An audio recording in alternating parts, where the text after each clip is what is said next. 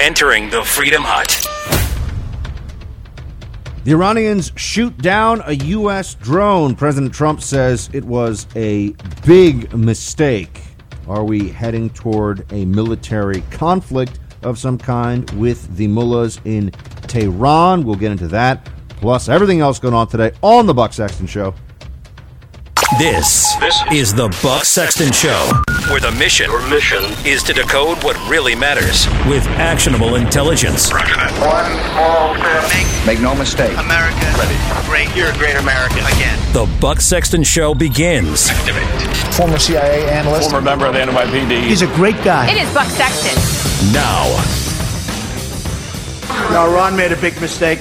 This drone was in international waters. Clearly, we have it all documented. It's documented scientifically, not just words.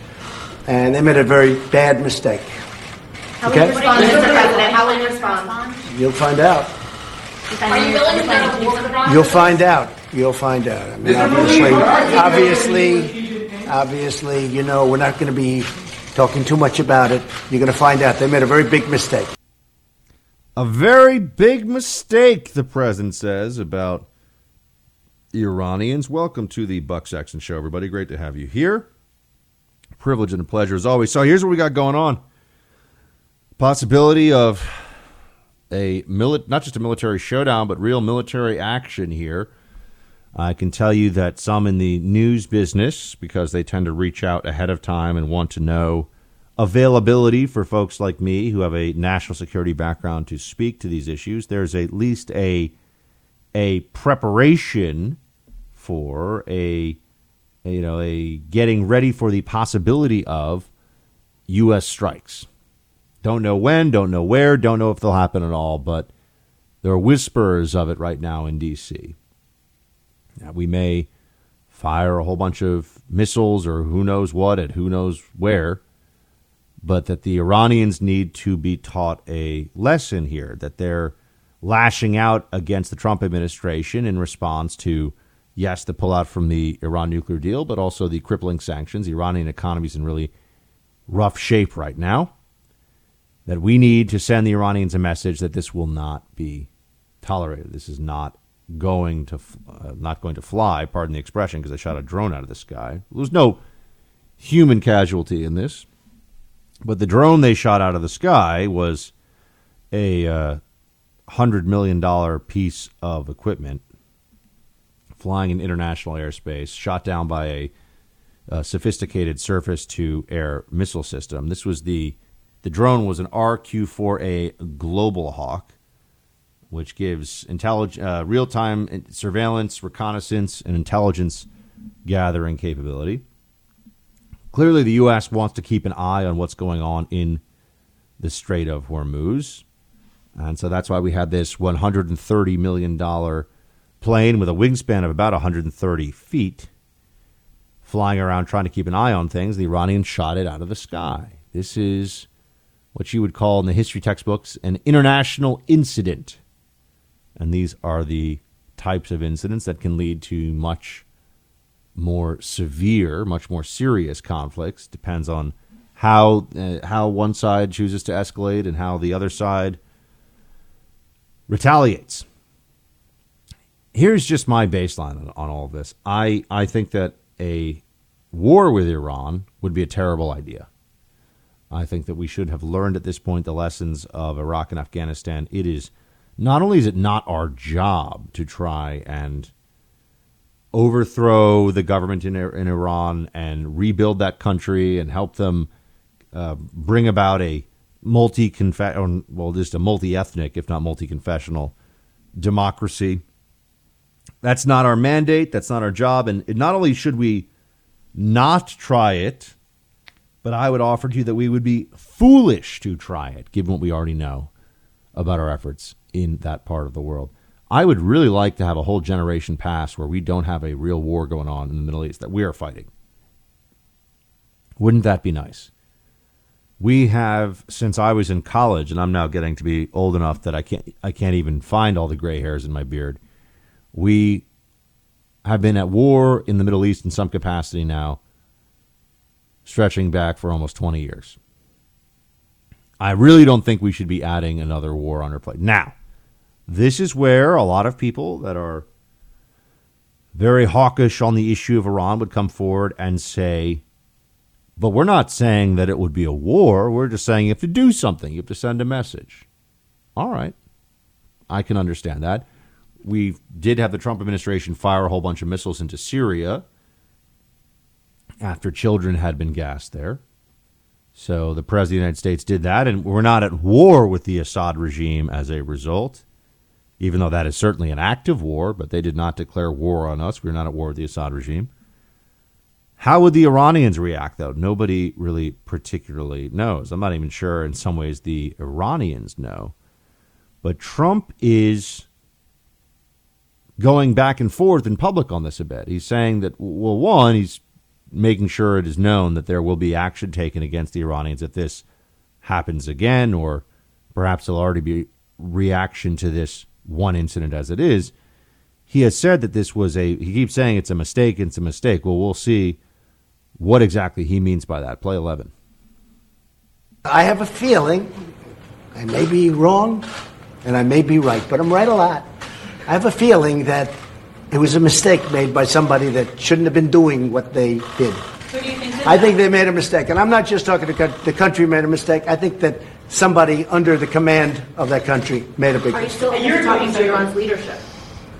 Let's just see what happens. You just let's see what happens. It's all going to work out. I find it hard to believe it was intentional. If you want to know the truth, I think that it could have been somebody who was uh, loose and stupid that did it.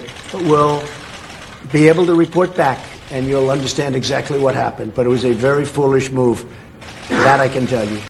So the president's saying here that he finds it hard to believe it was intentional, says it was a very foolish move. Well, I think what he's saying is that he doesn't believe that this order was necessarily given from the very top of the Iranian government. And I think that he's probably wrong on that. I think the Iranians this is exactly this is exactly what you would expect as a an escalatory uh, escalatory measure against us from the Iranians. It doesn't no casualties because I think they realize if they kill a bunch of American sailors or airmen, airmen or or anybody for that matter, there's a very real chance that the U.S. response would be uh, severe. That we would come back and hit them in ways that would be way worse than anything they've experienced up to this point. So if you're looking for a measured response to the Iranians, you have to keep in mind that it's likely the Iranians themselves were taking a measured response here. There are other things that they could do, there are other ways that they could hit us. Um, but then there's this it's in the it's in the air, you're hearing about it that there are people you have to remember who are very senior in the national security complex in this country. There are people who have been hoping to get to a new Iranian regime somehow. They've been hoping to push us toward push the Iranians toward that for the better part now of 30 or 40 years. And some of those who have been working the issue at least for a few decades are still in Capitol Hill are still in uh, the White House and the national security apparatus. And they really want that to happen. And Trump is being asked about this a little bit. Trump is being asked questions like Are you on board with all of your advisors? Is there anybody who's pushing you in directions that you're uncomfortable with in terms of your Iran response? And here's the president said, play 12. There are members of your administration who are trying to push you into conflict. No, not at all. Not at all. In fact, in many cases, it's the opposite. But I will say, look, I said I want to get out of these endless wars. I campaigned on that. I want to get out. We've been in Afghanistan for 19 years. As you know, we've reduced very substantially in Afghanistan. Uh, we beat the caliphate. We took back 100% of the caliphate. When it was 99%, Justin, I said, we're going to get out. We're going to start peeling back. And everybody went crazy because it was 99. So I said, all right, so we'll finish it up. So we got 100%. And we're pulling that back out of Syria. We're pulling a lot of people back. Uh, but this is something, this is a new wrinkle. This is a new fly in the ointment, what happened shooting down the drone. And uh, this country will not stand for it. That I can tell you. Thank you very much.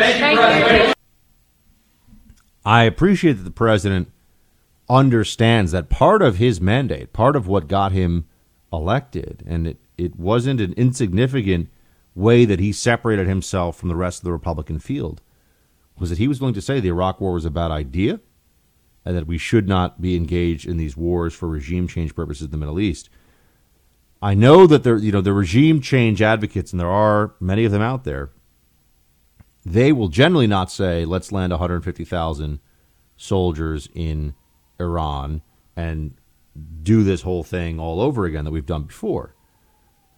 But I also note that there's a there is a correlation, not a causation, but there are certainly there's a momentum to we're going to start with some military strikes against Iran, and then if that isn't enough, then what? If we decide that Iran has to be stopped or Iran has to be punished severely enough that they will change their behavior and they don't change their behavior, how far away are we really from becoming much more heavily invested in an Iranian regime change than we want to be? It is true, and I just because Democrats or even some very far leftists say it doesn't mean that it's necessarily wrong. It is true that a war in Iran would be a disaster. One for which this country has no stomach. We just, it's not our fight. Stopping the Iranians from bad behavior by being willing to slap at them when necessary with military precision strikes, uh, the continued crush of sanctions on their economy, freezing them out from the international community, that all makes sense. But this is the blunder I just don't want Trump to make. He's in such a good position going into this 2020 election. There's so much about everything that he's done up to this point that I think he should be proud of and that has really shown the American people the kind of results that would make us want to vote for him again. But a way to throw it all in the trash bin very quickly is to find himself dragged into some war in in Iran. Look, when in the early days with Obama in Syria, I was I was writing pieces about how we can do a little bit here, a little bit there, but it better be very minimal. No ground troops. Syria is not our war, and I stand behind that. And that's the case in Iran. This is not. It's it's our fight when they do things to us, and we need to respond to that. But the overall narrative of events for our our relationship or lack thereof with Iran can't be that we really are just trying to find a way to overthrow their their government and help get something else going there. That's just a terrible idea. And it's a way for the president to lose the second term of his presidency. If Trump gets dragged into a, a protracted conflict with Iran, I don't know if he can win re-election. I think people are we're all so tired of it. We're all so sick of it. We don't want to hear it anymore.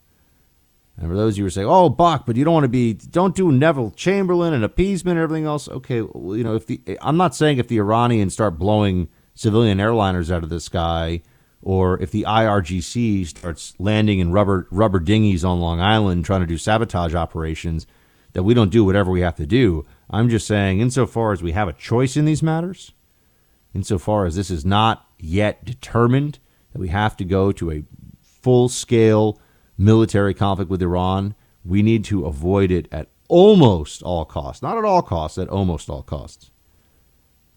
You know, my generation, the generation above me, the generation below me, many of us have spent way too much time already in parts of the Middle East that we really didn't want to visit and really don't want to go back to.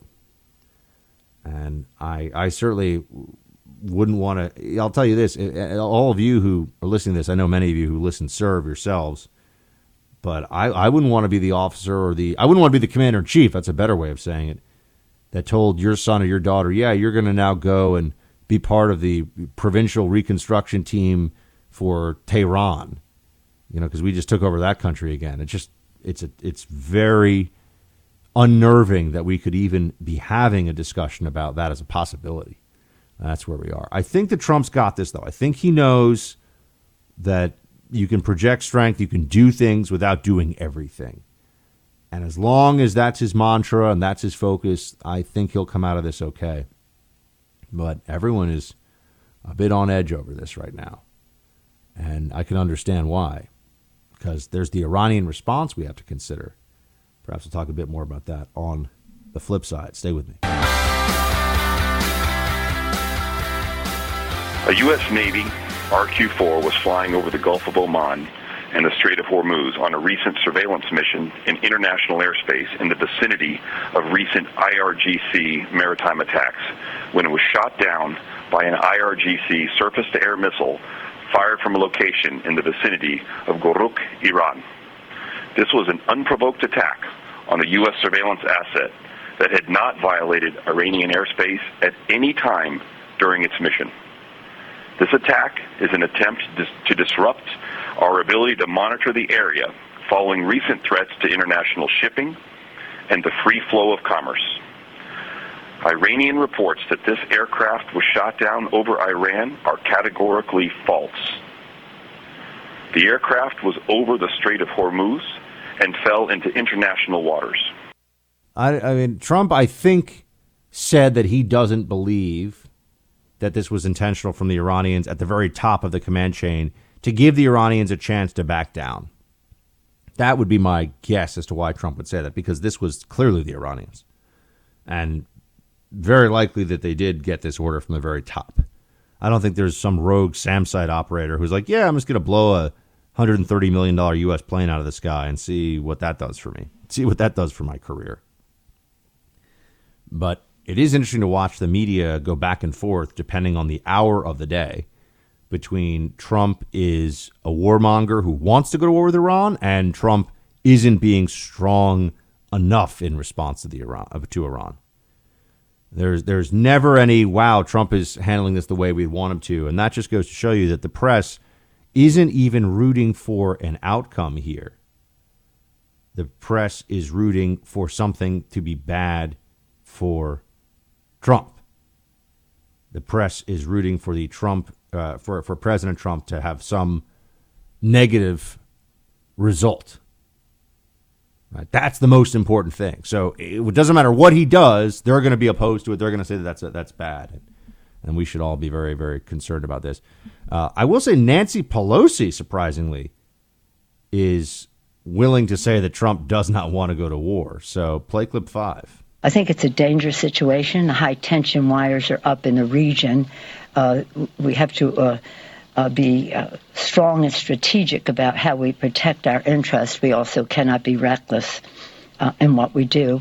So it'll be interesting to see what they have to say. Whether the uh, I don't think the president wants to go to war. There's no appetite for going to war in our country. The president doesn't want to go to war, she says. There's no appetite for going to war in our country. Um, true. That is true, I think. The country does not want to go to war. The president does not want to go to war. I don't think we're going to go to war. We just need to urge caution here.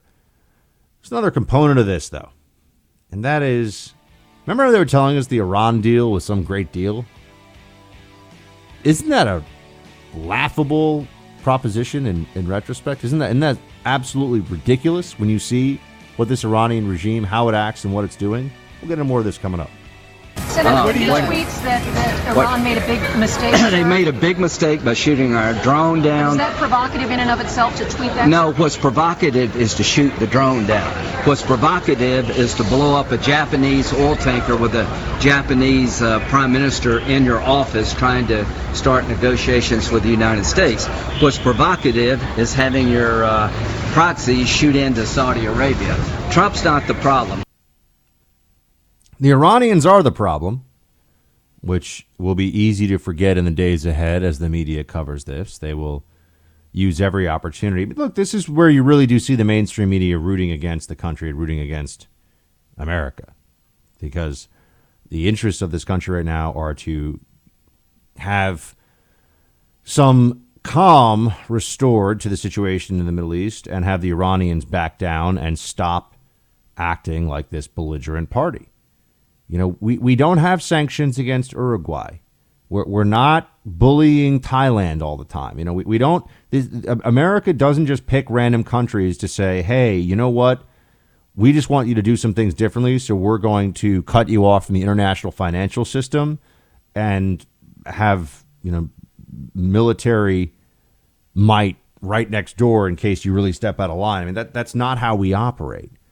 We're in this situation because the Iranians are the largest state sponsor of terror in the world, and the Iranian regime very much wants to continue acting in this way, even though they got this sweet deal from the Obama administration. You know, if the Iranians had a different mindset, if the Iranian leadership had a different mindset, once Trump walked away from the deal, they should have just gone to the European par- European partners and said, "Guys, come on, we signed this in good faith. We, you know, we, you need to work with us here. We need to." But no, I mean their their response is, "Okay, you're going to do that. We're going to put, you know, limpet mines on the side on, on the hulls of, of ships in international waters in the Strait of Hormuz. We're we're going to threaten the whole world. I mean, remember the the oil issue." as it pertains to the Strait of Hormuz is way more than just a U.S. issue. Every major country in the world is affected by this. So this isn't something the Iranians can just do and then say, well, we're trying to upset the Americans. This very quickly would turn into Iran versus the world, and Iran doesn't have the doesn't have the fight for that. So here we have a circumstance where the Trump administration may get the mullahs to back down, and it may require us to slap them down first. I think that's very uh, very possible. But the Obama administration deal that so many of us were deeply critical of at the time, it was a bad deal. That is a true thing. It was a very poorly conceived, poorly constructed deal that was all about getting a foreign policy legacy for President Obama. And it did not solve any of our problems in the Middle East. In fact, I think you could argue very clearly it made them worse. There were decisions made by the Obama administration about foreign policy that revolved around how the Iranians would react to this. In essence, we don't want the Iranians to be too upset with us, so we won't do this in Syria or that in Yemen or this in Iraq. That was the approach for years. And that's how you have an Iran that was emboldened and, and felt like it was in its best strategic position in decades in the Middle East, which I think you could very now with the Iraqi rival taken out. Egypt is really a shadow of it of its former self in terms of military force projection in the broader Middle East, and our only real counterbalance against the Iranians is Saudi Arabia, which, as we all know, brings its own huge set of problems. Um, the Iranians felt like they were making real progress, and if you look at a map of the Middle East where they had proxy armies, whether it's uh, Hezbollah in Lebanon, uh, Palestinian Islamic Jihad, and Hamas in uh, Gaza and the West Bank, the Houthi militia in Yemen, the uh, Shia militias, and Muqtada al Sadr's outfit, although the Sadrists have had a break with the Iranians, but uh, in, in Iraq, there's a lot of places where Iran has been able to extend its influence pretty dramatically, and it had an economic recovery because of what Obama was willing to do. Now Trump has turned that around. At some point, the Iranians may decide that it's just worth it to do what the president, do what Trump uh, is telling them to do. And that's how you win. You know, this is one part of Trump's approach on foreign policy, on all policy issues, is he has an understanding of the need for leverage and pressure. That you can only get so far by asking really politely by going up, whether it's dealing with the political opposition of Nancy Pelosi, the Democrats, and Schumer, or it's dealing with Kim Jong Un. Or although, look, the Kim Jong Un stuff with Trump, I can't explain it. I don't. I don't know why he thinks it's a good idea to be so so tight and so cozy with Kim Jong Un. I, I don't know what to tell you. It strikes me as odd, but I give him a lot of leeway because everyone else has failed that issue. But on these other foreign policy matters dealing with Mexico and the migrant issue, threatening to put tariffs in place, tariffs with China and the trade war. If you want people to do stuff that they're not just willing to do, you have to have some reason for them to do it. Because Trump has negotiated deals before, he, he has an understanding of this. And there's winners and losers. It's not, you know, the, the, congressional version of negotiating a deal is okay, we'll spend the taxpayers' money and you'll spend the taxpayers' money and we'll just all spend a lot of their money and then we'll just push it all through, and then we'll, we'll pretend at, at election time that you know we did everything right and didn't mess up. Has Trump done everything right on Iran right now? I, I don't know. We have to see. I, I think that there's going to be a response in the next 48 hours. I really do. I think something's going to happen. Something is going to change in the next 48 hours here. I don't know what it's going to be. I've heard some things, but I'm obviously not on the inside anymore, so I can't tell you. And if I was on the inside, I definitely couldn't tell you.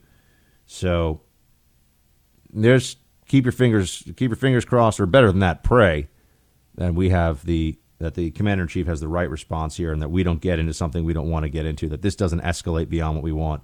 My friend uh, Lieutenant Colonel Tony Shaffer is going to join to give his thoughts on this. Then we'll switch past the Iran topic for the second hour. Stay with me. So uh, here's the deal. Uh, Trump's not the problem. The Ayatollah is. This drone was in international waters. We've been flying patterns like this for months. We're trying to collect intelligence to make informed decisions. we had told the Iranians before they shot the drone down that if you engage against American personnel or assets, you do so at your own peril.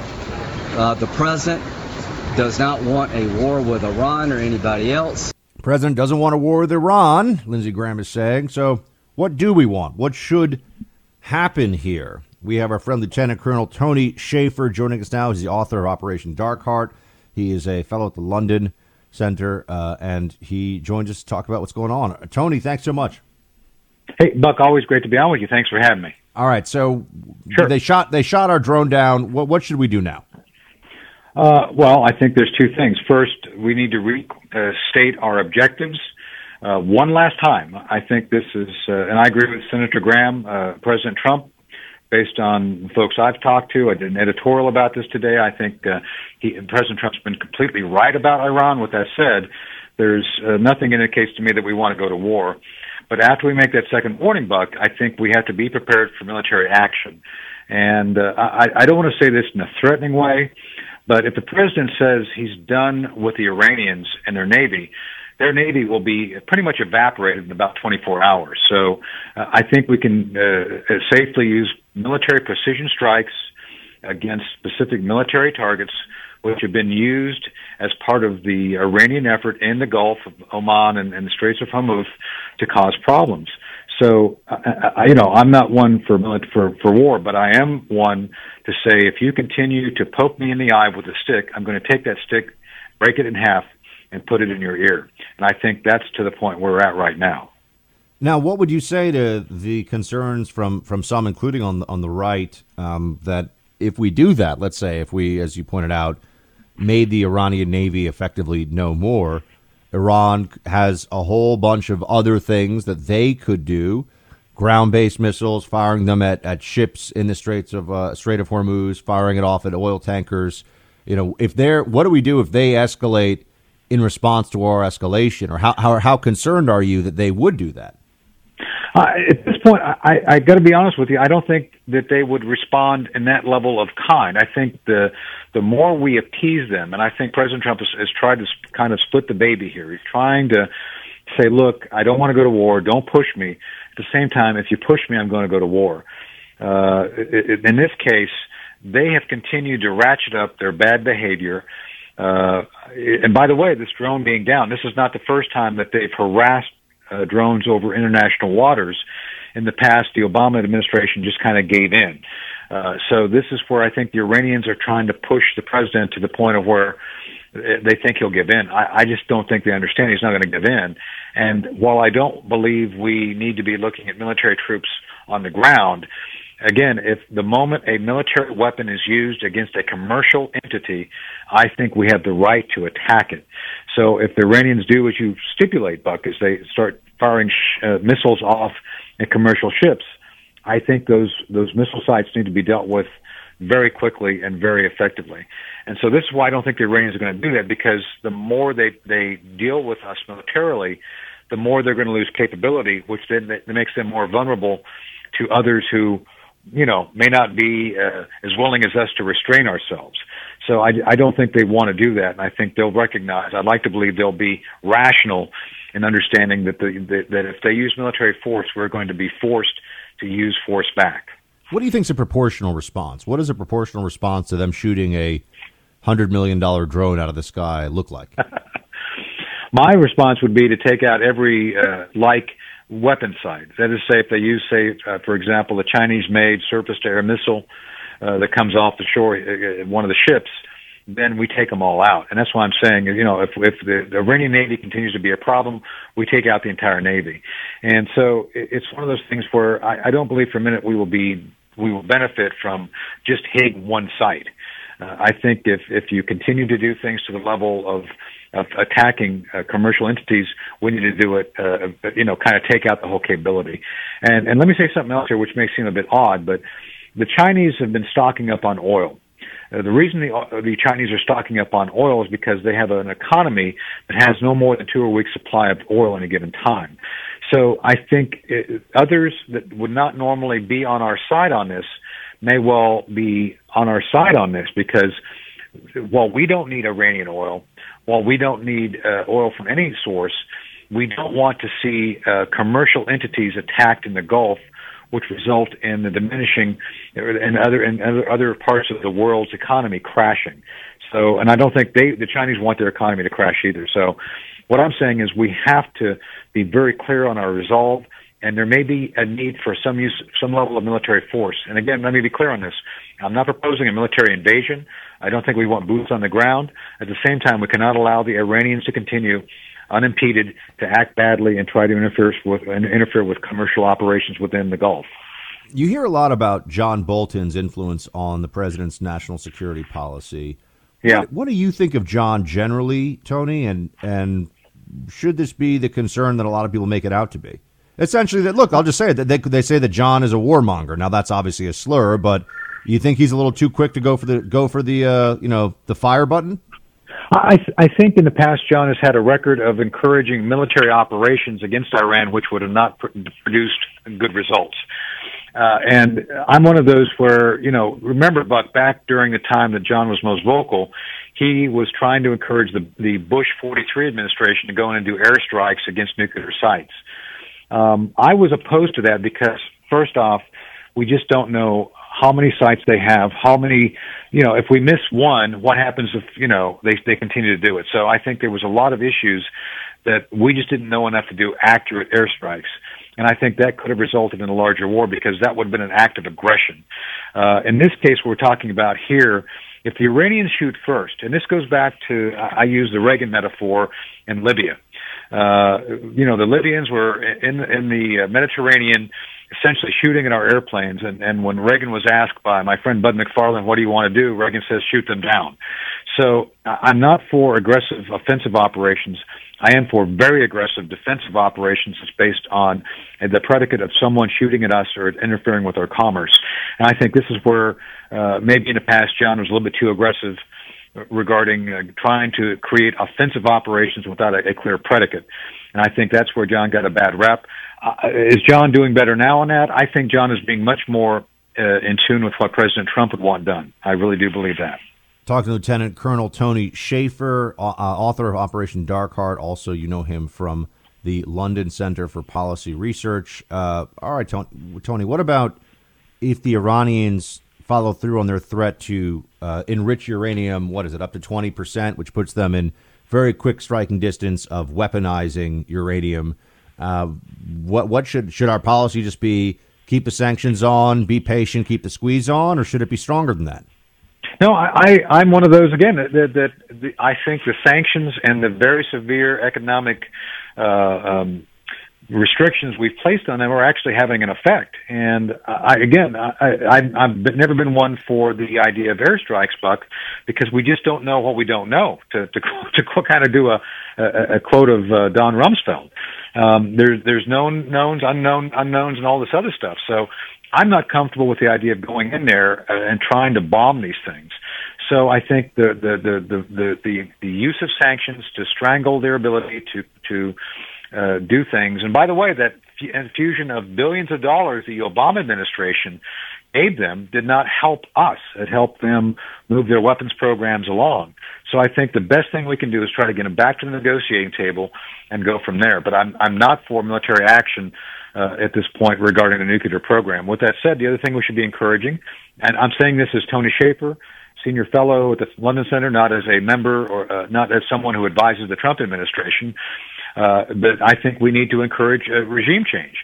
uh, a, a, democratic Iran run by someone like the Green Movement, who are pre- predisposed to, to not be trying to develop weapons of mass destruction, would be in our interest. And the Green Movement back in 2009, I would argue, uh, the Obama administration made a huge problem by not supporting the the Persian Spring. They supported the, the, the, the Arab Spring, but the Persians they had a green movement who was seeking democracy, and and the Obama administration did absolutely nothing to help them. There's still a very strong movement within Iran that wants to get rid of the mullahs to move towards democracy. I think we should encourage that. And frankly, if they're having their own internal problems, it gives them less opportunity to to to uh, to terrorize or uh, be troublesome to their neighbors around them. Lieutenant Colonel Tony Shaffer, everybody. Uh, Tony, thanks so much for joining us. Always appreciate uh, appreciate your insights, sir. Hey, Buck, always great to be on with you. Thank you. All right, team, we'll be right back. Now to our ABC News investigation this morning into Joe Biden's son Hunter and questions about money he made from foreign business dealings while his father was vice president. Was Hunter Biden profiting off his dad's work as vice president and did Joe Biden allow it? We're talking about millions of dollars in at least two countries. Mr. Vice President, Tom Llamas with ABC News. How you doing? Got a quick question for you. It's a question we tried to ask repeatedly. Can, can, can we ask you about Ukraine and China? But kept getting blocked. Questions about foreign deals his son Hunter Biden pursued. My father, Joe Biden. In countries where Joe Biden was working as America's top diplomat. How do you judge what Hunter Biden was doing? I think that Hunter Biden did a very bad thing and he was very wrong. He allowed his name to be abused. ABC News here. Doing a little rundown on some of the problems facing Hunter Biden, whom I believe is the same Hunter Biden who took up a relationship with the uh, widow of Beau Biden, his brother, after Beau Biden died, which that strikes me as a quite odd thing to do. But at issue here is that Hunter Biden may have been receiving money that was really just an influence peddling scheme. What does Hunter Biden have to do with these deals in Ukraine and in China, where he was making millions of dollars? What expertise does he bring to them? Why would they put him on either the board of any of these companies or involved in deals with these companies? Why would they do any of that? unless it was because they were trying to buy favor and buy access to his father. And this is what I will never let this go. Uh, the Clintons were so corrupt, they were so completely brazenly willing to sell access to themselves and to sell access to the Clinton enterprise that it was hard to keep up with it. And they almost created a perception of that activity and those behaviors as normal on their own just by being so flagrant in their violations of those laws. How is it that the guardians of our republic, the mainstream media that always pretends to be willing to speak truth to power, how is it that they were unable or uninterested in figuring out what was really going on at the Clinton Foundation? How the heck did Hillary Clinton end up being worth and her husband worth over a hundred million dollars. Never mind the I think it was 2 billion that they raised for the Clinton Global Initiative. How did all that happen? Why was all of that happening? These were questions that journalists knew if they wanted advancement, if they wanted to keep their privilege perches, if they wanted to just be on the upward trajectory, they had to completely forget completely abandon any pretense of neutrality, of journalism, of, of honesty and, and earnestness in their endeavors, and cover for Hillary Clinton and the Clinton Foundation in every way that they could. I don't know if they'll be quite as willing to do that for the Biden family. Um, the Bidens have shown that they are very interested in making money for all the talk about being public servants. I mean, Hunter Biden here showing up in foreign countries. Well, think about this. What would he have to bring to the table in, at some with some oil company in Ukraine or of course it's, his, it's that his dad's a vice president. There's nothing else here. There's nothing else that makes any sense. We know what this was all about. We understand what the game was that was being played. It'd just be better if we could be honest about it. And if our if our journalists would be a bit honest about it. But my, you know, my old colleague, former colleague at the Hill, John Solomon, he's been breaking stories on this and he's saying, look, this this stuff is real. He says that Joe Biden f- made sure that there was the firing of a prosecutor who was looking into in Ukraine. The prosecutor was looking into a a fossil fuel uh, production company that Bi- uh, Hunter Biden was on was involved with in some capacity. I think consulting and getting some fat fees, and Biden shut the whole thing down. But these people want to want to get mad if someone from like the embassy of Japan buys a hamburger at the Trump International Hotel. I think that's a, a violation of the emoluments clause. Sorry, I don't I don't think so. I don't think we should accept that kind of nonsense at all. Uh, by the way, you know, I, I think that we're starting to also see that people are running out of patience with this continued uh, discussion over over reparations. And I didn't get to play this for you yesterday, but because because the, the reparation idea, it's it's never going to go anywhere significant. It really is just for show. It, it is moral theater and really mostly moral theater for white liberals who want to feel like they're doing the right thing and they feel good about themselves. But here's what uh, what Burgess Owens, who's a former NFL player we've had on the show many times, here's what he says about reparations. Play clip two. How about a Democratic Party pay for all the misery brought to my race, and uh, those after after we learn our history decide to uh, stay there, they they should pay also. They're complicit, and every white American Republican or Democrat, that feels guilty because of your white skin, you should need to pony up also. The guilt, my friends, it's a very powerful tool in the hands of liberals. They use it on any number of things. Uh, they use it with trying to uh, push for things that are essentially racial preferences or some form of racial distinction within the law. Uh, they use it to convince us all that environmental policy should be dictated from a kind of green priesthood that thinks that they're saving the world, even if they won't change their own behavior and make no effort to be part of the solution other than to make everybody else part of a solution that will never happen, that will never really, uh, never really occur. Um, I think that in the aftermath of yesterday's hearing, a lot of people uh, on on reparations, a lot of people walk around saying, "Why was that hearing even necessary? What would it mean for English common law based American law? I should say English common law. What would it mean for English common law based American law if all of a sudden you could be held responsible for the sins of your parents or your grandparents or your great grandparents? You personally could be uh, it could be held out that you were going to be the one that had to pay the price. That would very quickly erode our entire system of jurisprudence, whereby you can only be guilty if you've done something wrong. You can only be the person who has to be has to be punished if you've taken some action, if there's some part of this process where you have an act you were an active participant in it.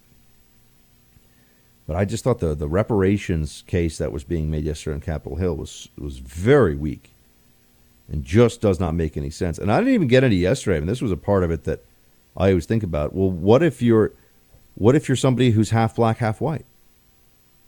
Somebody like Barack Obama. Where, where does do reparations go to you directly if you're from a mixed racial background in the same to the you know to the same percentage as somebody that comes from an entirely African American background?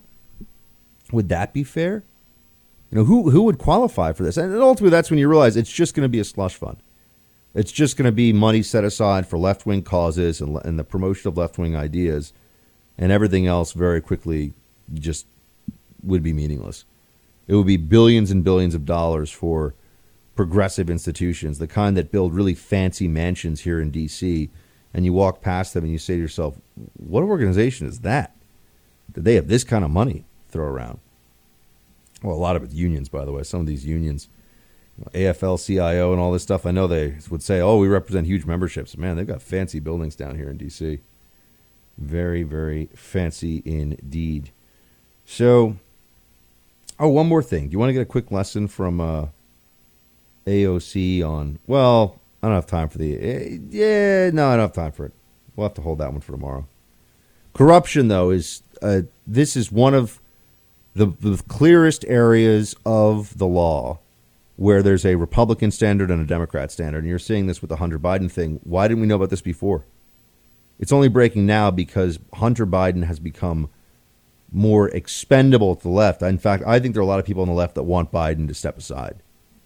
I do think that the smart people on the left realize that Biden just does not does not have it in any sense.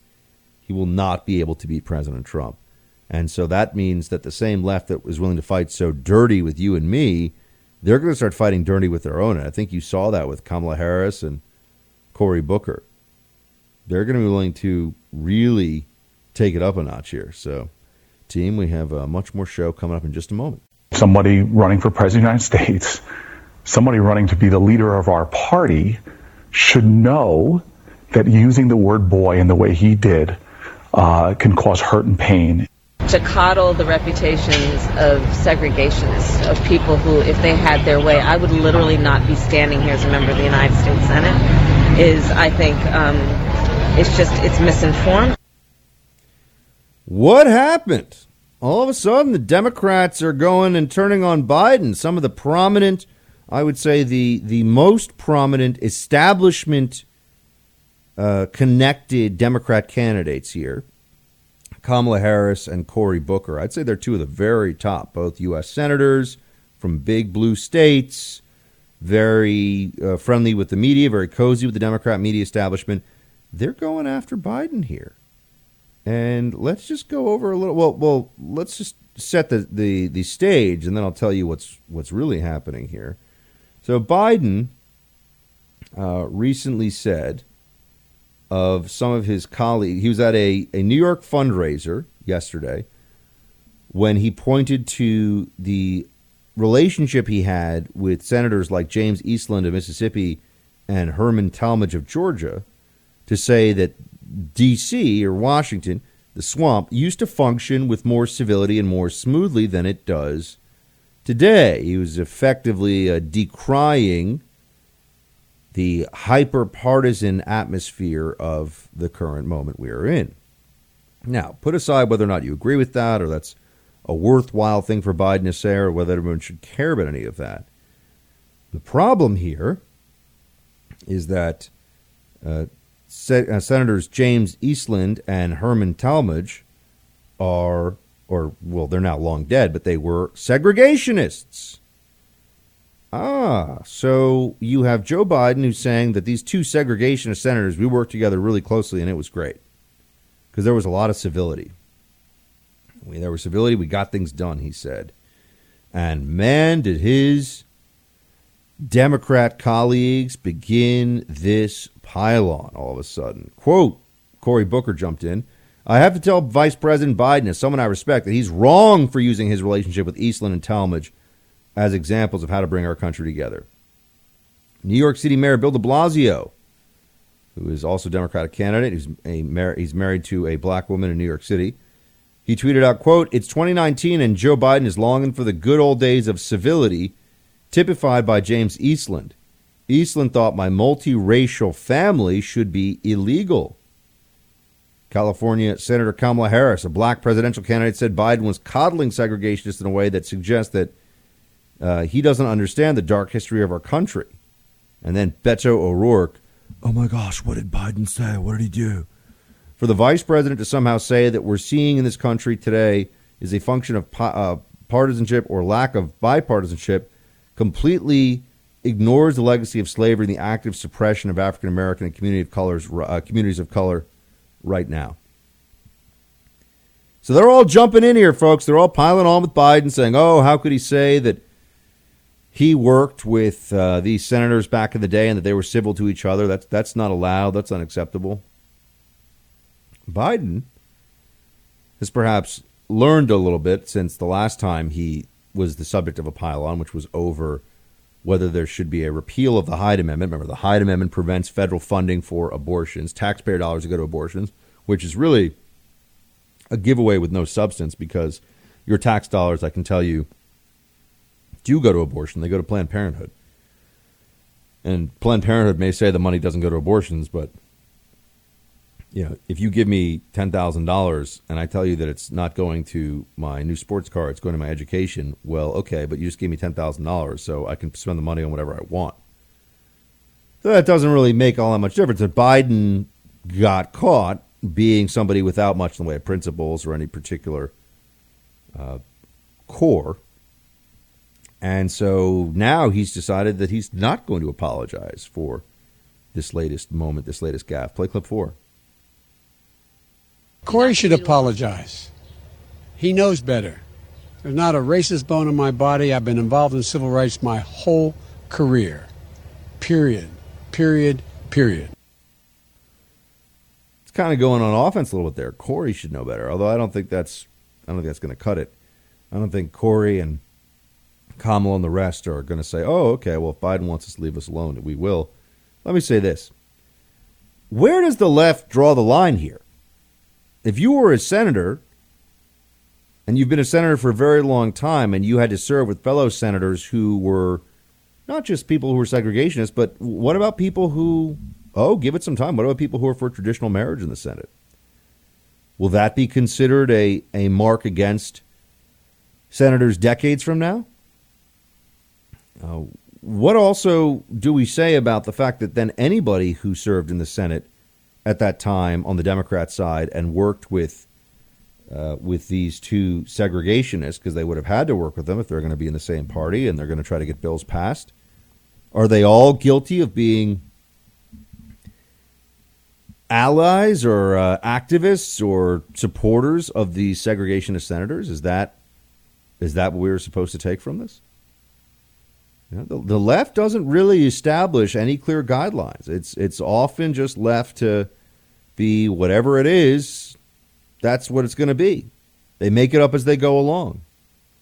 And on this, you just have some Democrat candidates who are clearly upset, not about what Joe Biden said so much as they're upset, I think, that their campaigns haven't caught on more and that Joe Biden's getting so much of the attention and so much of the money. He managed, without an endorsement from Obama and without any particularly impressive career of his own, he managed to put himself in a position where he's just the he is the front runner. He is the guy. And based on what? I mean that it's based on 8 years of Obama is pretty stunning because Biden didn't do all that much to speak of in those Obama years and usually a vice president like that doesn't necessarily just get to be at the very, very front of the pack in a crowded field in the next general election. But Biden, I've been, I, you know, I've been saying all along, he's a weak candidate.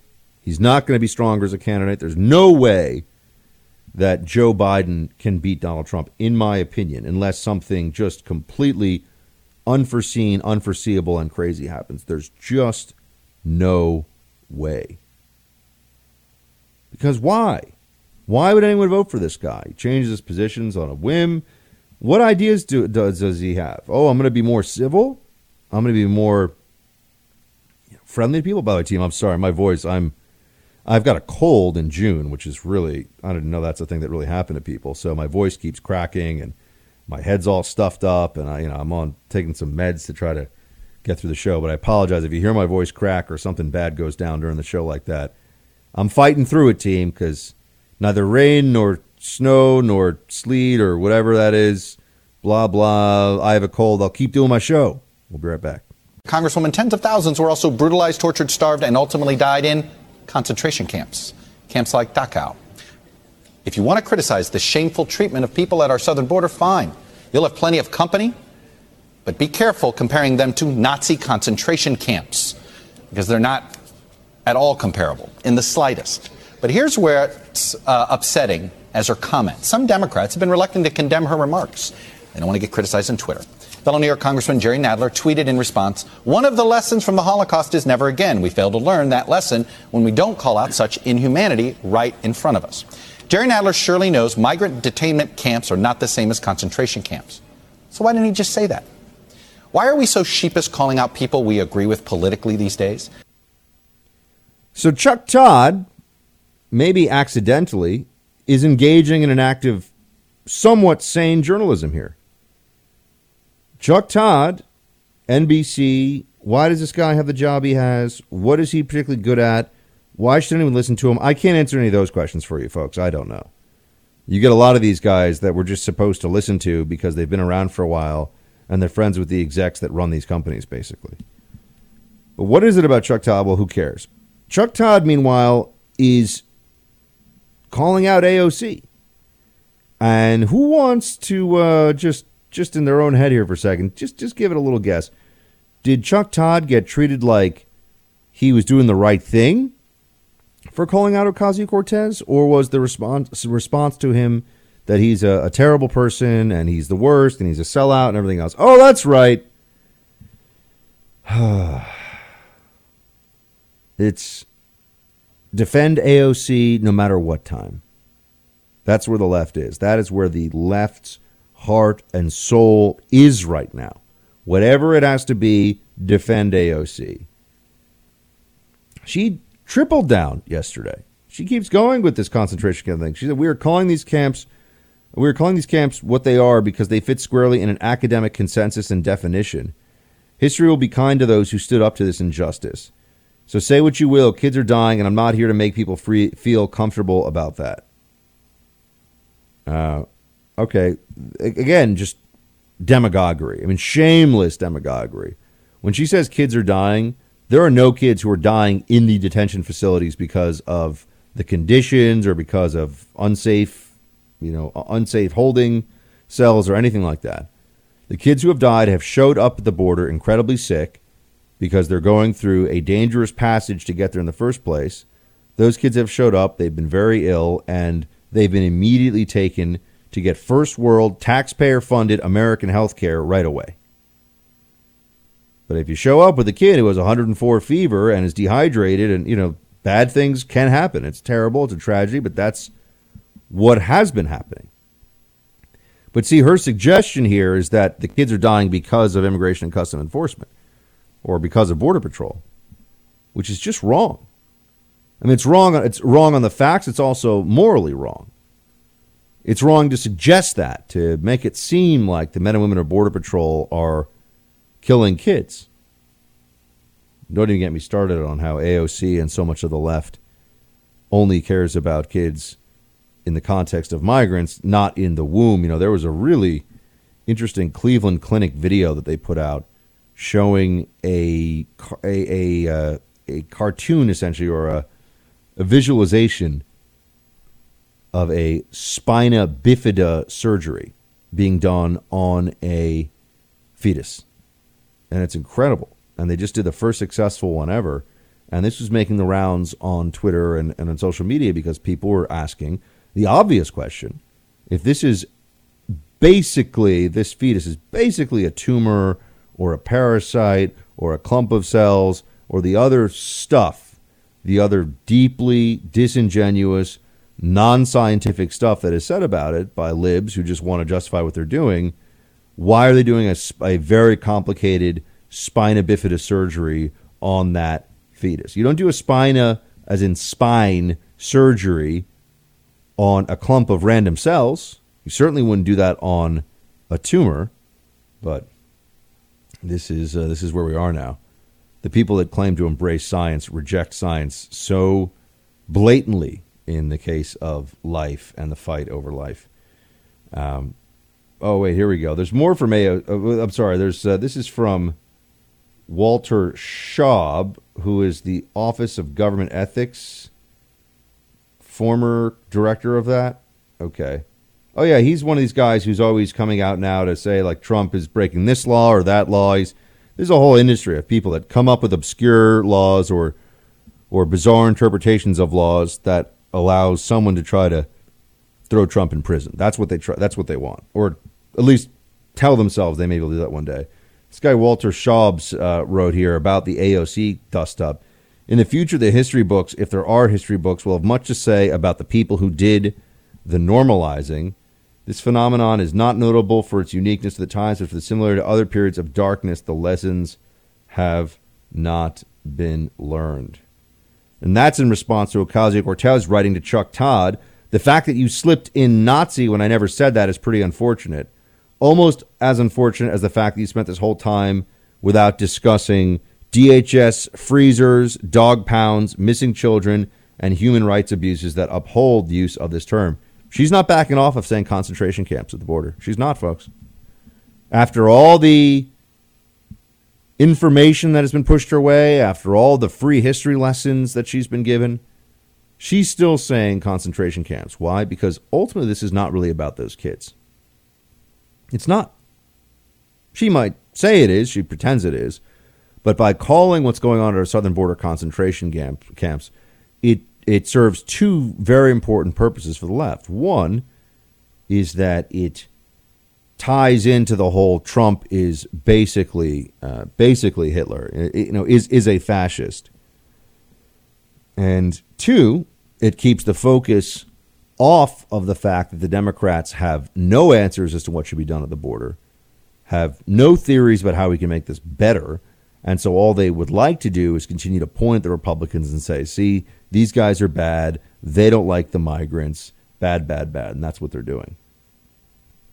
Um, AOC is is an intellectual abomination, but she's very powerful and has a lot of people. Wow, 4.43 million Twitter followers. She has a massive audience. I mean, for somebody who is a third tier intellect, I mean, somebody who's just not impressive at all in in terms of the uh, grasp of information and knowledge and her synthesis of all of that. It's appalling. But people are still backing her up.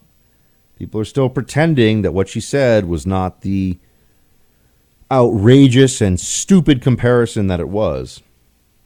Uh, but Chuck Todd, I, I'm surprised to see that he was willing to be not even a journalist, just be normal for a moment, just to speak the truth about something like this. So many journalists are just running scared from AOC all the time. They think that they have to constantly prop her up. They have to find some way to justify whatever it is that she says. It's pretty pathetic. It is pretty pathetic. And I know that the left would say, oh, but the right, or at least the conservative journalists, do that for Trump. It's not true. I know a lot of people on the right who will disagree with something Trump said or how he said it. They just support Trump as the movement. They don't think that everything he does is perfect. We, we don't have some messiah complex with Trump. I think they do with AOC. Coming up in a few moments, we're going to talk about the injustice of the uh, exoneration and now the lionization of the Central Park Five, the individuals who were initially convicted of a brutal rape and attempted murder in Central Park back in 1989. They're now being turned into civil rights icons, folk heroes, and, and Hollywood is just completely, completely changing the history and the facts to suit this this narrative. We all know what the narrative is. The narrative is that uh, evil white cops uh, who are racist just grabbed the nearest black boys that they could in order to try and, you know, get false confessions out of them because of pressure from City Hall. You know, that that's the narrative. That's the thing that they tried to do. And that's not what reality was, but I, I, I will get into that in a few minutes. But I do have some uh, some good news here today from the legal front because that that is bad news. That does not work. But some good news from the legal front would be that the uh, you may recall this. I talked about the story here on the show. The the Sheila Jackson Lee staffer who decided to dox, meaning to share the private information of members of uh, the Republican Senate in order to do them harm, just because they're Republicans. I mean, this was a this was a political hit, and this happened during the final hearing for Supreme Court nominee Brett Kavanaugh. That that Democrat congressional staffer has just been sentenced to four years in prison. Uh, this from the Daily uh, Daily Wire today. Jackson Cosko was described by prosecutors as having self-righteous entitlement and believing that he could violate the sanctity of the United States Senate at will and threaten individual senators as he pleased. Prosecutors sought to make an example of Cosko because his crime allegedly led to other incidents of attacks on political opposition. Cosko is the son of the CEO of a major construction company who has ties to House Speaker Nancy Pelosi and Senator Dianne Feinstein. He had previously worked as a staffer in Maggie Hassan's office, but has since moved on to working for Lee. Uh, while senators questioned Kavanaugh and Dr. Christine Blasey Ford, Cosko snuck into his former boss's office to use a computer to publish the private information of senators who supported Kavanaugh. Now, this this should not be surprising in a sense that this happens because the left has adopted very much an attitude of anything that hurts the opposition is good. There are no more rules that we have to abide by. There's no more decency that we have to strive for or try to hold ourselves to. It's just about how do you crush the other side? How do you mess the other guy up who disagrees with you? And doxing, which is the release of private information into a public domain in order to create harassment, threats, embarrassment. Doxing is a tactic that mainstream media outlets will use. I will never forget that CNN, because somebody created a a meme that CNN didn't like, you know, a pro Trump meme, that they threatened to dox the person. Like we're gonna we found out who you are and we're gonna tell everybody unless you take this down and do what we say. That's a major major media organization. I mean, CNN's also a terrible joke and a, a a uh, festering boil on American journalism, but it is a big place with a lot of money and a lot of influence and a lot of reach. But if you really believe the the rhetoric, and I, I keep coming back to this because it's so important, if you believe the rhetoric of the left that we are in an existential fight for the future of this country, that Trump is a a threat to this republic, that anybody who stands with Trump needs to be made an example of, well, why wouldn't you do this? Isn't it more important to defeat such a terrible opposition? Isn't it more important to do that than to play by whatever the Senate rules are? Well, this guy's going to find out. Four years, by the way, that's a pretty, that's a real sentence. I mean, that that's real. That's real prison time. That's not messing around. But it's deserved. You have to make an example of somebody like this that he would use his government access in this way for such a petty, spiteful, partisan operation. And by the way, he even went further. Um, he, according to uh, according to here in, in the Daily Wire, he threatened somebody who knew what he tried to do, and said that he would release all of the stuff. As essentially was holding the information hostage. Um, Cosko pleaded guilty in April to crimes related to an unparalleled effort to ransack a Senate office, extorting a Democratic senator, illegally harming Republicans for their political views, and blackmailing a witness. Here you go. Another staffer in Hassan's office recognized Cosko and reported him, so he sent that staffer an email threatening to, quote, leak it all if the staffer told anyone what he had done. He said emails, signal conversations, Gmails, senators' children's health information, and social security numbers. This guy Cosko wrote. What a sick maniac. He knew exactly what he was doing. He knew exactly what the results of this would be, which was just a, a, a total nightmare for the people that would have been affected by it and all their socials and everything out there, or their phone numbers, their home addresses, everything. To violate the trust of the United States Senate in that way? Why isn't the media more interested in this story? I, we know why. I mean, I asked that I asked that question rhetorically, but it's so it's so fascinating that someone who was entrusted with that access on Capitol Hill would go to these lengths. But Kavanaugh, I keep coming back to it. Kavanaugh was a a turning point in my mind in American politics. Kavanaugh was something else. It was different. It was proof of what many of us had known was there for a long time, but now it was staring us in the face uh, that the left will do anything to destroy people that stand in the way of their power, that they have no demands of honor or decency in the way that they fight.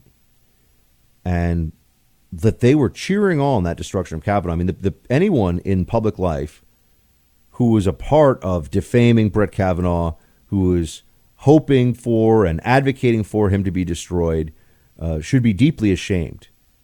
It was grotesque. It was grotesque. But the left's response to all this is not to try to clean up their act, it's not to be better going forward. They just feel like they lost that one, but they'll win the next one.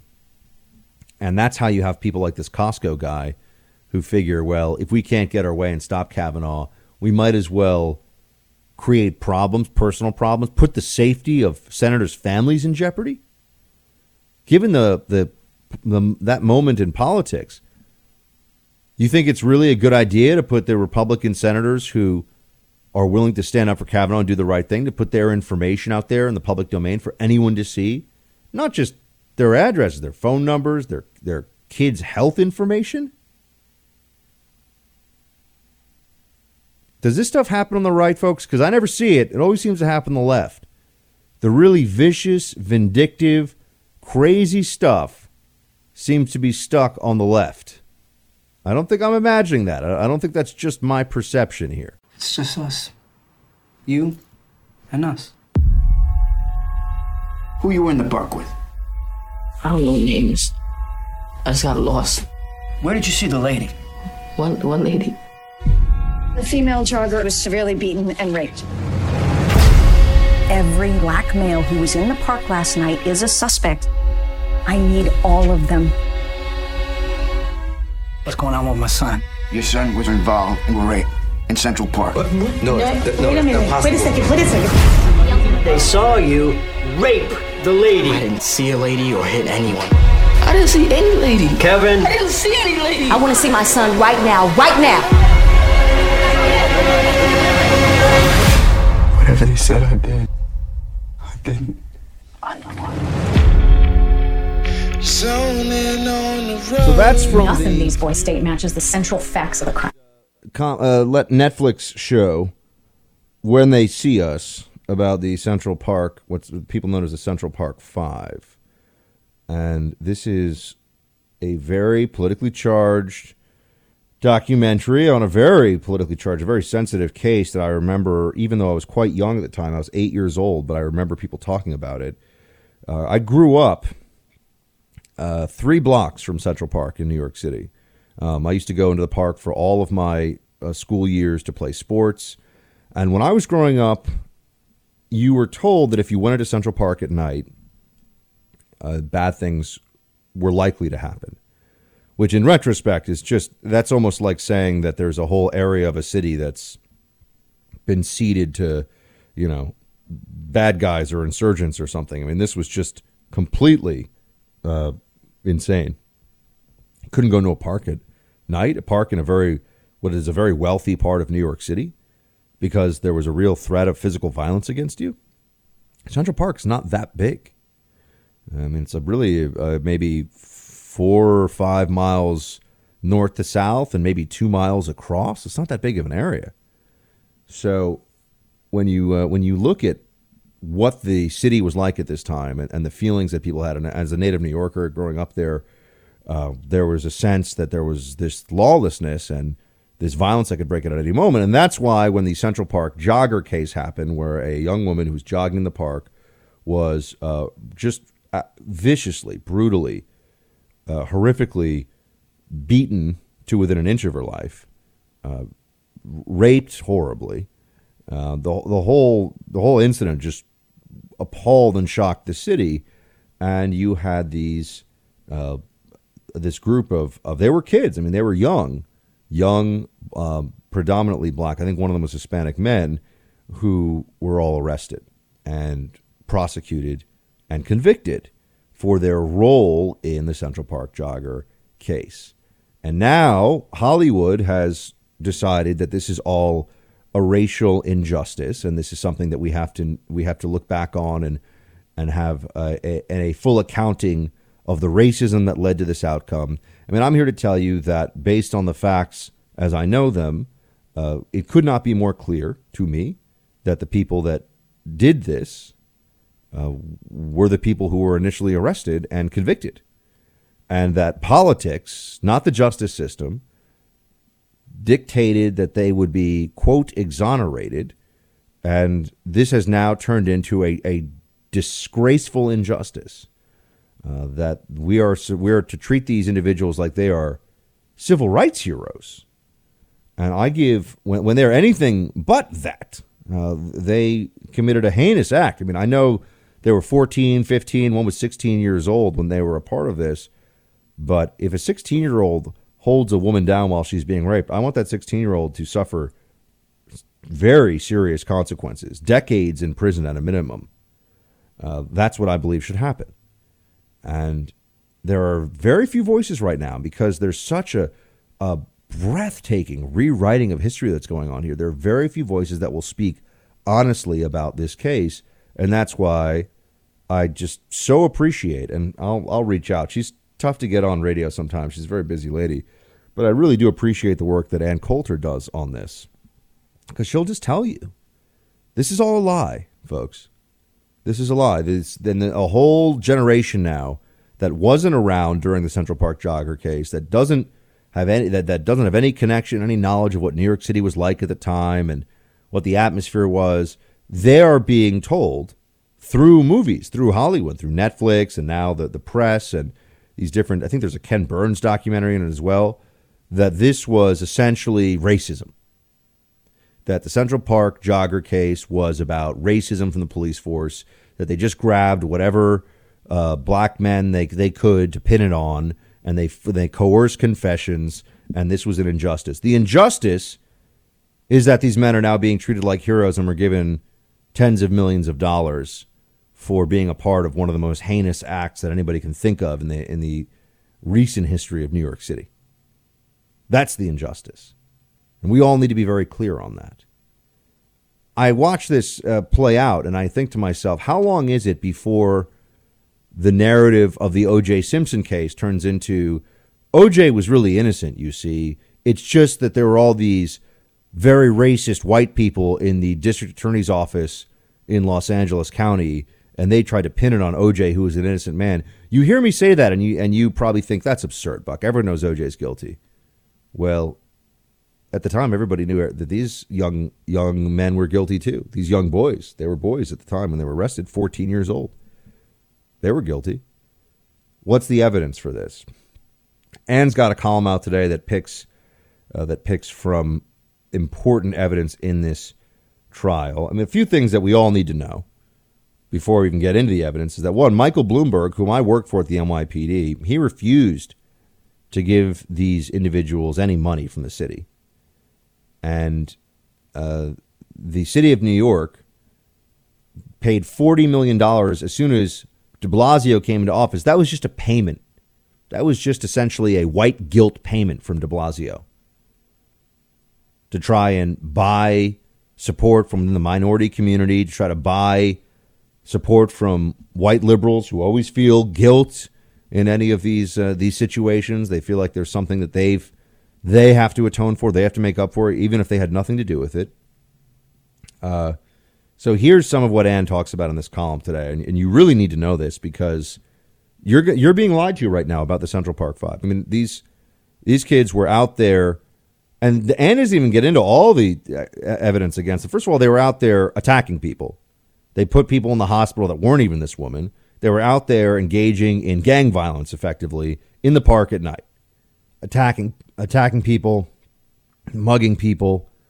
Um, so these are not these were not these were not good kids.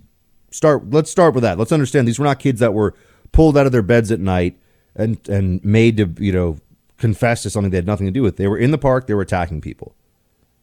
Now that doesn't mean that they were guilty of a gang rape, but let's just understand they were in the park that night and they were attacking people. So they were criminals.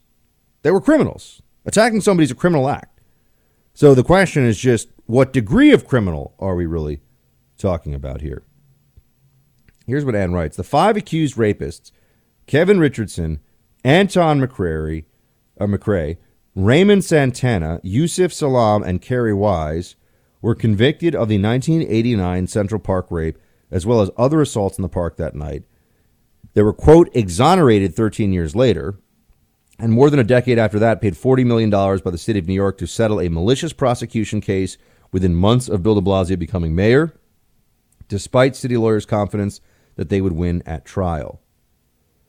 Today, they are treated as civil rights heroes to Hollywood airheads and others completely unfamiliar with the facts of the case.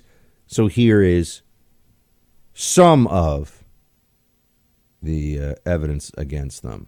You know what, team? Let me let's hit a quick take a quick breather. I want to come back on the other side here, and I want to I want to work through the pieces of evidence that are in the record that these young men initially were convicted based on, and and then we can all come to our own decisions as to whether this is just the most despicable rewriting of history that's going on, and and that that to me seems quite quite clear. But let me come back this side of this break, and we'll talk about what is the evidence of guilt of the so-called Central Park Five.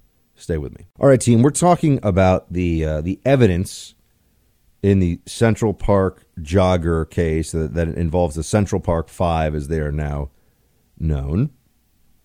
And I want you to really think about how could it be possible that this evidence is what it is, but now we are supposed to believe that these uh, these men, who at the time were, were, were boys, were teenagers, were not involved in the rape. And keep in mind, if you hold somebody down during a rape, even if you're not the one who does the penetration, you are culpable, you are guilty of that rape. That is the way the law sees it, at least the law in New York in New York State. So there's not this, oh, they were just there, you know, holding her down while this was happening. And by the way, just as a as a little bit of a fair warning here, some of this I'm not going to use any improper words, but this is tough stuff to hear about. So just a, a little bit of a content warning on that. So he mentioned the names of the boys: Kevin Richardson, Anton McCray, Raymond Santana, Yusef Salaam, and Kerry Wise. Right, those are the names. Here's some of the evidence that Ann Coulter's pulled together on her uh, in her most recent column uh, dealing with this issue. Santana was one of the first boys picked up in the dark the night of the attacks on April 19, 1989. While being driven to the precinct, he blurted out, quote, I had nothing to do with the rape. All I did was feel the woman's blank.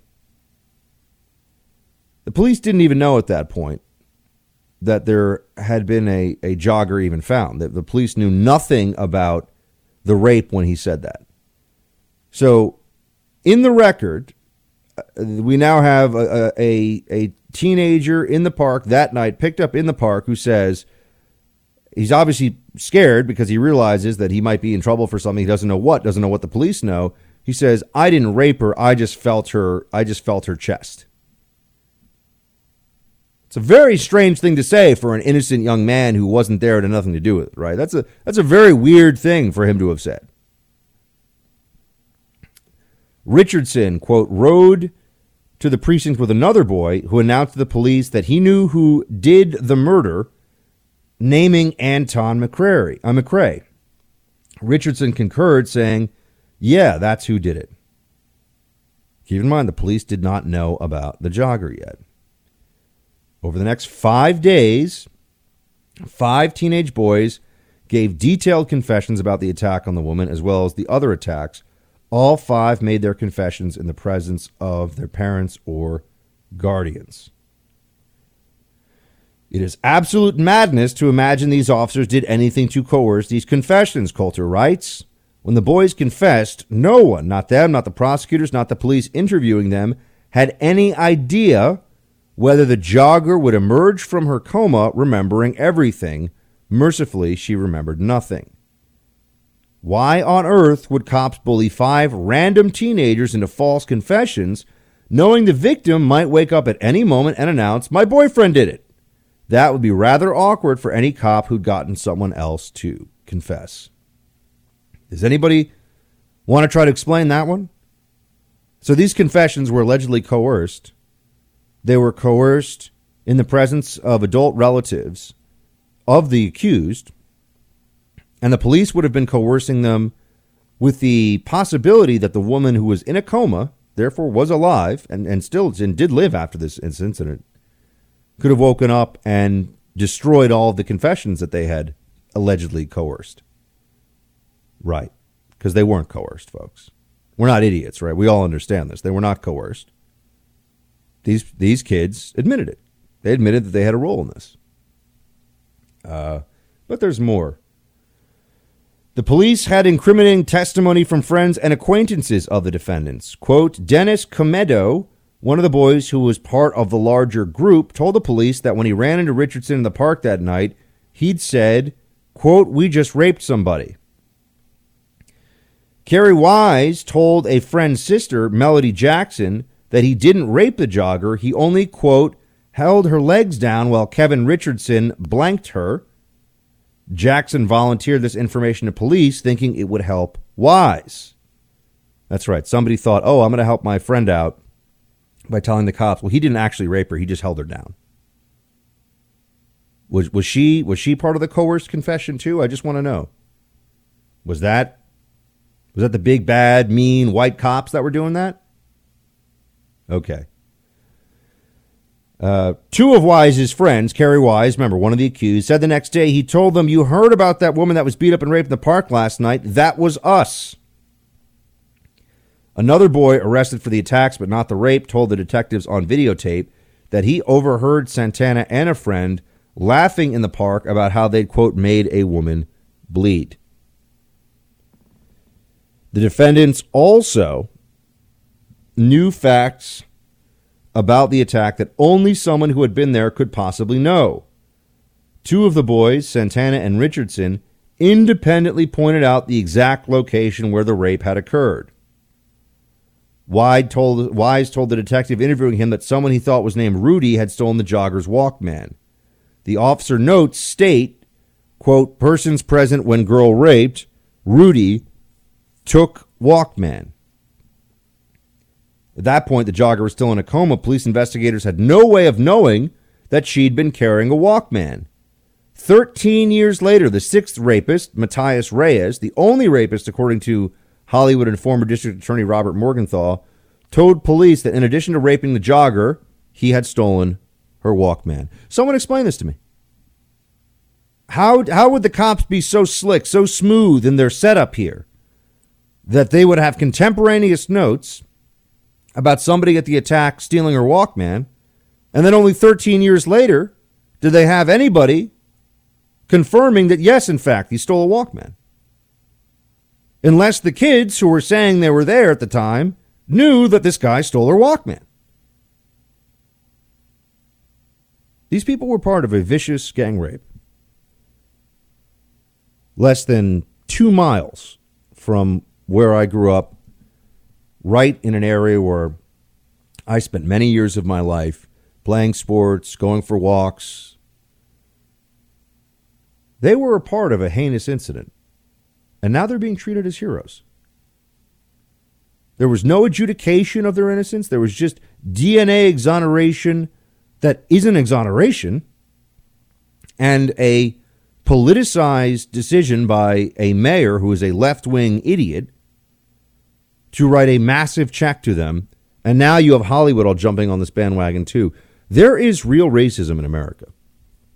There is a long history of very real and very uh, disgraceful racism in this country. When the left creates stories like this, they undermine our ability to see and tackle and deal with the real racism out that's out there. This was not a case of racism. This wasn't just the police acting out and grabbing, you know, five black boys to make an example of them. These people confessed they were guilty. They did a horrible thing. And now the media that is so unconcerned with real innocence or guilt pat themselves on the shoulders because they say that this is now justice. This is a grave injustice that is being done with this rewriting of history of the Central Park Five. Very important question I'm about to pose to all of you.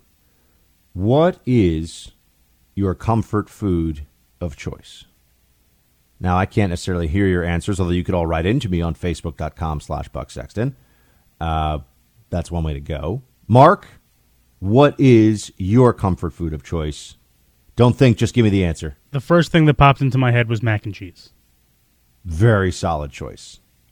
Very solid. I, I mac and cheese, I think I have to put in my number two spot. I do love, and people say, how can you mac and cheese? There's excellent gluten free mac and cheese. It's all over the place. It's very easy to find. It's very good. It tastes exactly the same. Um, some of you are saying, no, it doesn't. I'm telling you, it does. Excellent mac and cheese uh, in the gluten free community. Does gluten free get to call itself a community now? I hope so. But the different 2020 candidates have had their various uh, comfort foods of choice compiled here by the New York Times. And there are some excellent choices, and there are some choices that are so terrible, it's important we talk about them because it tells you a lot about the candidate that would ever say such a thing. I mean, I think the winner is Kam- uh, Kamala Harris, who said fries, because that's mine as well. I, uh, French fries for me are the perfect food. I love French fries. I eat them too often. I'd probably be about five or 10 pounds lighter if I did not eat French fries because I just love French fries. And it's a weakness. French fries, chocolate, I got a few things, but French fries are very high on my list. Um, it reminds me when I was a, a teenager and people say, don't eat chocolate or French fries, you'll get pimples such a stupid wives' tale. It has nothing to do with anything. It's hormonal and oil and secretion on the skin base. that has nothing to do with chocolate or French fries. But remember, did you ever hear that, Mark? Was or is, am I just too old? Yeah, I definitely heard that. Myth. Yeah, right. Don't eat chocolate, you'll get zits. It's not true. It's, there's no basis in science for that whatsoever. People are just absurd. But you know, it's just because people want to be mean to teenagers all the time. They'll tell us not to have any fun.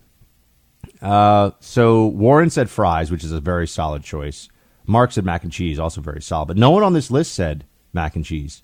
I'm sorry, Harris said fries. Warren said chips and guac. Chips and guac. That's now, first of all, Elizabeth Warren, once again, I'm just saying cultural appropriation from Elizabeth Warren, culturally appropriating from Mexico. But chips and guac is a very solid choice. Buttigieg said beef jerky, which, okay, I'm not a beef jerky guy. But you know, he's from Indiana and he served overseas, and he probably ate a lot of beef jerky. I, I can I can respect that. Gillibrand, Kirsten Gillibrand said whiskey. She's just trying to sound cool. I do not think that that is her comfort food, but that's a very Gillibrand answer. What can I say that will make people think I'm more interesting than I am? Tulsi Gabbard said vegan cupcakes, which I can believe. Um, I can believe that that's something that she's really into. Vegan cupcakes are. I've had vegan cupcakes that are good. Um, you know, the thing is, I don't know if people who are vegan or people who are keto are more excited about telling you their dietary restrictions and plans. But there's keto and vegan people, and then Klobuchar said a baked potato, which that's you know I think Klobuchar's candidacy is about as exciting as a baked potato. But the worst answer on here, well, the second worst answer was Marianne Williamson, who said, quote, I have no comfort food, which is such an annoying and weird thing to say. I mean, everyone has some, some kind of a comfort food. But the single worst answer given by a candidate who should be doing so much better than he is, but when he says things like this, it's, it's clear to me why he's not doing better than he is. Uh, the worst answer on here, Cory Booker said, veggies. That's disgusting. Veggies. What is wrong with him? Veggies are not a comfort. First of all, veggies is so broad that it doesn't even mean anything. Second of all, veggies are not a comfort food. I know he's a. Is he a vegetarian? I think he's a vegan, actually. That's all you have to know. I, I you know, I don't think. I think that this country could handle somebody who was an atheist to be president long before they could handle a vegan. Because at least with an atheist, you know what's going on. Vegans, I don't know. Something something funky there. Something's. I'm inevitably going to get people writing me who are vegans to listen to the show. What's wrong with you, Buck? I'm just kidding. I love you, vegans. Calm down. And you love yourselves. That's for sure, because you like to talk about your veganism. Ho! We'll be right back. Team Buck, it's time for roll call.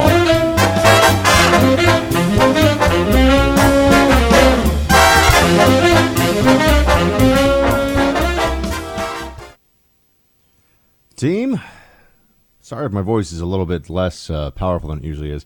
I managed to get a cold in mid June. I woke up this morning and I was like, I, I, don't understand. How do I have a cold?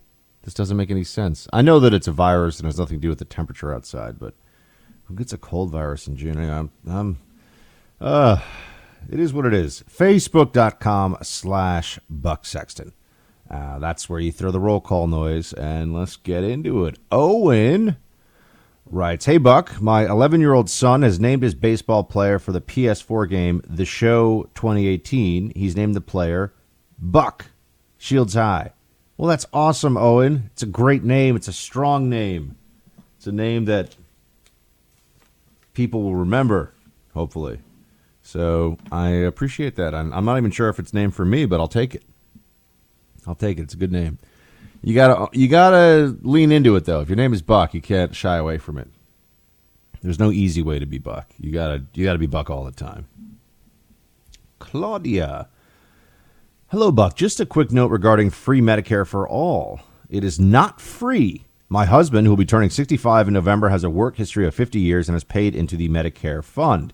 He will be eligible for coverage in November, and the government will begin automatically taking $138 per month from his Social Security check, as done to all persons on Medicare. In addition, Medicare does not cover all his health needs. We will need to add an additional supplement at a few hundred dollars a month.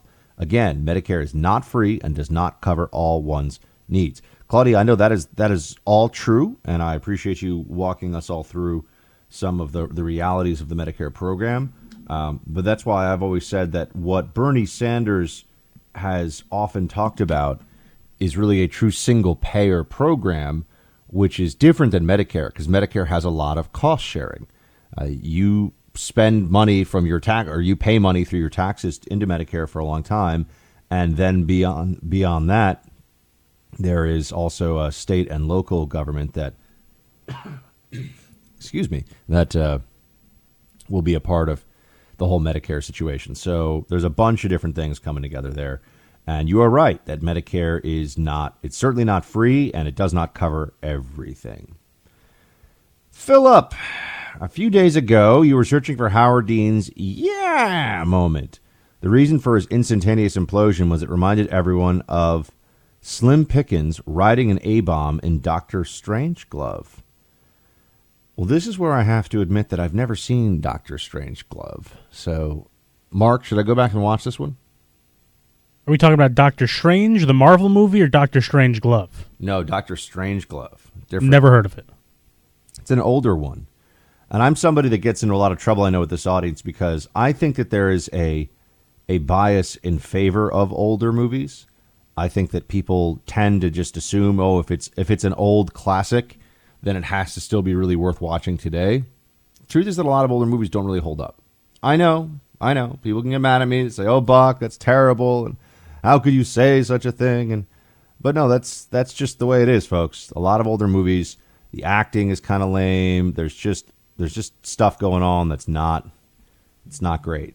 So there uh, there you have it. I, I know I, people get mad at me, but I I speak the truth. It is what I do here on the show. There's a lot of indicating instead of acting. Right? Yeah, Yeah. It's, thank you, Mark. A lot of this stuff, people go, "Oh, it's black and white. It's got to be good." False. The storylines are cheesy. It's ridiculous. You know what I'm saying? Yeah, you know what I'm saying. Uh, Joey writes, "You just." Uh, oh no, Joey is following up on his message from yesterday. Okay, Joey, thank you, Kristen. Listening to Rush live on News Talk 1290 Wichita Falls and heard your Trump 20 coin commercial. So cool to hear your voice when listening to someone else. Well, Kristen, that is cool. I'm glad that people get to hear me on some of the other uh, platforms out there. That's kind of fun. That's very cool. So, yes, indeed. Um, James writes, Hey, Buck, bring back the Haya Buck Slap sound. It, I chuckle to myself every time I hear it. Do we have that one? Uh, Mark, do we have? Exactly. There we go. That's the that's got to be the buck slap sound. Even though it makes no sense. Like if you're going to slap somebody, I don't think you'd go he yeah. But that's how, that that is the buck slap because it's so powerful that even though it's just a slap, you have to psych yourself up for it. There we go. Glenn writes, Hey Buck, I live in Massachusetts, and I do believe it is part of the state electoral compact. Was curious if the compact is constitutional, whether anyone has looked at a class action lawsuit to revoke it. Things like this really make my blood boil. Anyway, great show. Keep up the good work. Well, Glenn, thank you so much. Uh, I don't know anything about the electoral compact. So I don't have a smart thing to say here. I just will say that I appreciate you writing in and you listen to the show, and you're a great guy and a great American. Michael writes, Buck, I love the Soledad O'Brien buck slap story. Only thing missing was the he ya. Have producer Mike tee it up next time. Shields high from Austin. Yeah. See, people really like it. We gotta, Mark. You gotta have that one ready going forward. When I call for the buck slap, now you know, man. That's the one. So, all right, people, that's the new one. That's the new buck slap. That is the one. That is the one that people like. Uh, here we go. Robert, hey Buck, I'd love to have a serious conversation about reparations for the descendants of slaves without turning it into a name calling session. How are today's African Americans harmed by slavery? An argument can be made that they, uh, about, whoa, okay. Hmm. I'm to, Robert, I'm to have to dive into this one a little bit more. Thank you for writing in, though.